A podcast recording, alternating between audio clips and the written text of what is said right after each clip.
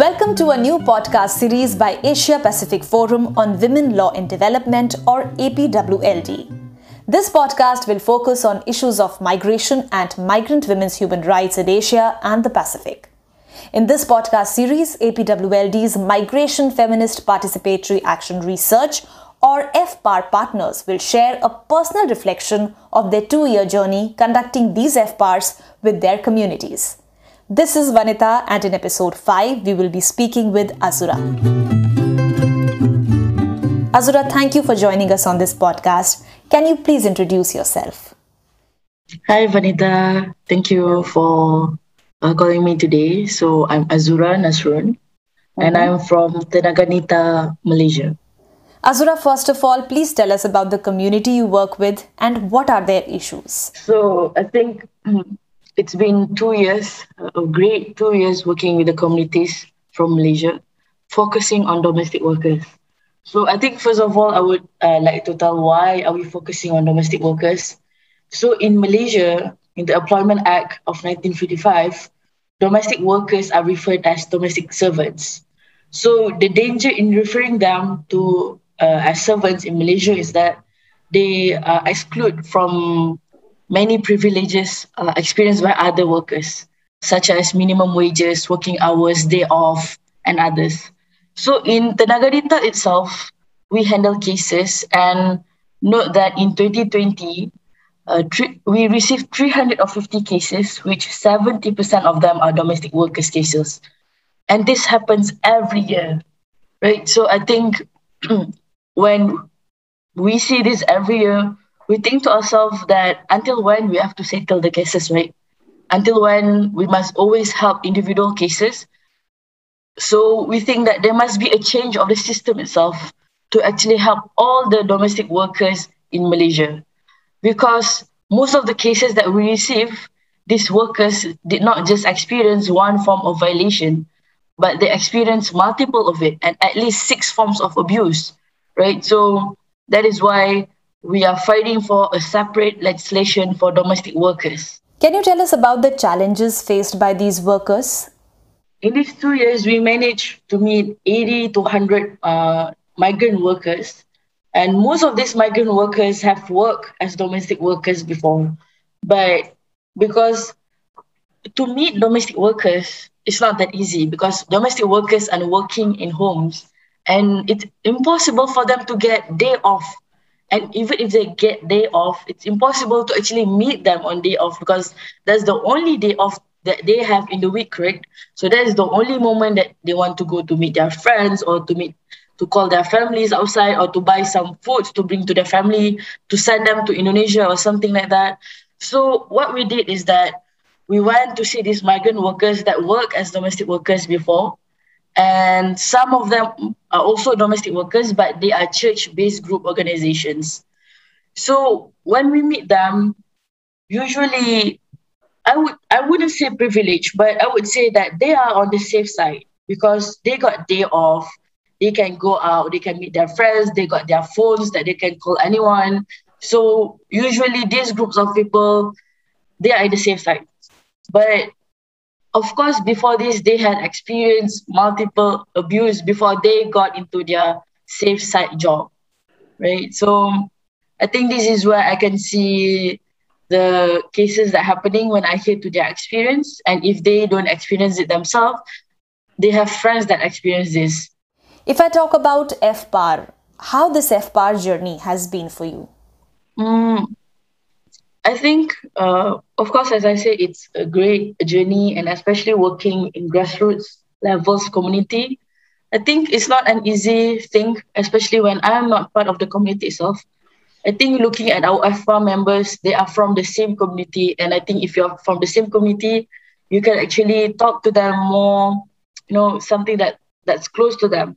But in Malaysia, I'm not from the community, and I'm trying to be somebody that doesn't impose my ideas to them and to force them to fight for anything. So when I go there, I must always lower down all my all my thoughts to actually listen to what they really want and what they really face every day. And I think the connections made, it's not that easy because, you know, you have to take their trust and so that they don't just believe that you're just some kind of NGO that just come for programs and just go like that. Yeah.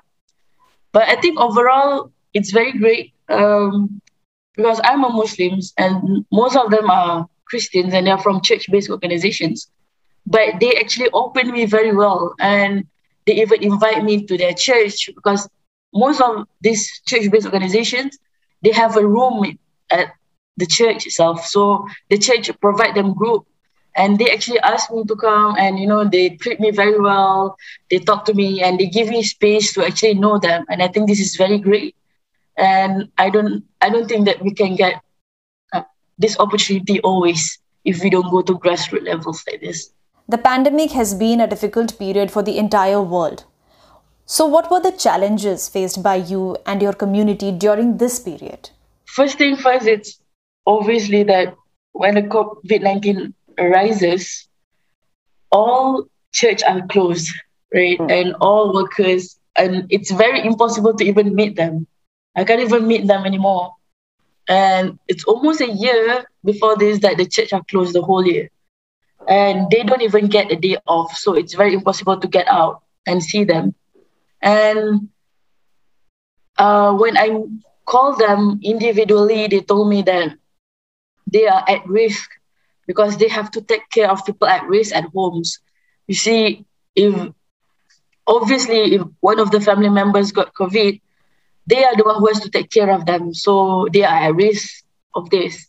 And then uh, their household's responsibility increase a lot because they have to do everything when their employees are work employees are working at home right work from home all the time. So they have to take care of them all the time. So they don't have time to actually connect to us or connect their families to their friends. And they have a very limited of healthcare access because most of the employer was like if you are sick you just have to stay in your room. They won't like find you proper medications and things like that. So I think it's very hard to actually connect with them or do anything FPAR with them. All I can do is take data from them for what's happening right there. And some of them even uh, told us about wage reductions when the employers uh, itself lose their job or something and then they can't pay their domestic workers. But they also don't want to like you know, let them free or something. Yeah. I think this is kind of the challenge in the pandemic because domestic workers already have so many risks working as domestic domestic workers. But in the pandemic itself, they're like double risk. What is the biggest impact you or your community achieved during this FPAR? I hope they feel happy the way I feel happy connecting to, that, to them because I think with the capacity building that we had, the all the knowledge tools and the resources, I think is very helpful, not just for me, but I believe it's for them too, because I think when we collect all the data of what they want and what and what risk they are having, I think it's very good when we manage to map it. When we do the mapping of things that they should get and things they shouldn't, I think they actually learn their rights itself.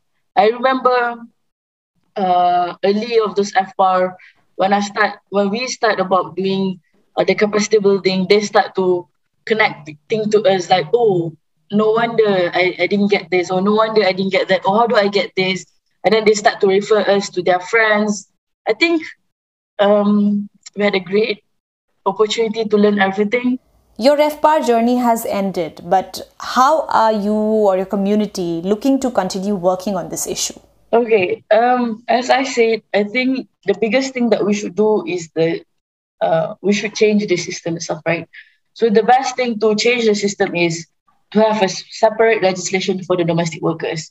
But I think so far this thing is very hard to do it, especially when during the COVID nineteen, none of the politicians are focusing on domestic workers. Even if there's some cases of violations, it won't be that viral or that popular among Malaysians. And of course, during uh, this pandemic, migrant workers have been scapegoat for politicians, right? So every time there's uh, corruption issues, politicians will use migrant workers to scapegoat and cover these corrupt issues. So all this while, for almost two years, none of the politicians are taking our statements up. I mean, like, we already have the separation bill legislation, but it's not that easy for us to um, ask them to bring forward this uh, bill itself. So I think mm, the next big change that I hope is to push forward this bill and for the even for the domestic workers itself to push this bill. Um, but for now, it's not easy for them, as I said, because for all the scapegoat issues, I think most of uh, the colleagues, uh, I mean, most of the communities that I know, uh, they are still afraid to go out. And I understand why they are afraid because anytime their visa or their passport can be taken if they spoke out about their issues, right? So maybe I was hoping in the next change we can actually have last year and we can actually push this bill together forward. Yeah. So, what is the next big change you hope to achieve post FPAR? Can you elaborate a little bit more on that? I think that is the big change. I think um, some people were saying we can actually make uh, amendments in the Employment Act, right? Because the Employment Act, we can actually just make amends on that and just change domestic domestic servants to domestic workers. But I think although if we change and make amendments, it's not enough to protect uh, the domestic workers. As I think it's very complex. Every cases are very complex, and every cases it's not just about you know you don't get wages, you don't get day off, but how do you even count uh, working hours when you're working in home when you're working for 24 hours? I think their type of working is very, very specific and very different from other workers that are working nine to five, which is very specific in the office, but they are working at homes. I think that is why we must have specific regula- regulation for them. And of course, I think we should ratify ILO uh, convention for them. Um, I think if we have ratified uh, some international rules, I think it's easier when there's something happening, we can actually push the government. Malaysia has ratified CEDAW. When there are cases, something happened, we can actually refer to them. Uh, we can push it easier. I think that is why we want to rectify the ILO convention. So yeah, I think in our next um, moving forward action is um, we want to have uh, we want to amend the Employment Act uh, 1955. We want to ratify the ILO Convention 189, and of course, we want to have the specific bill uh, for domestic workers. Thank you, Azura, for sharing those insights with us. All right, thank you.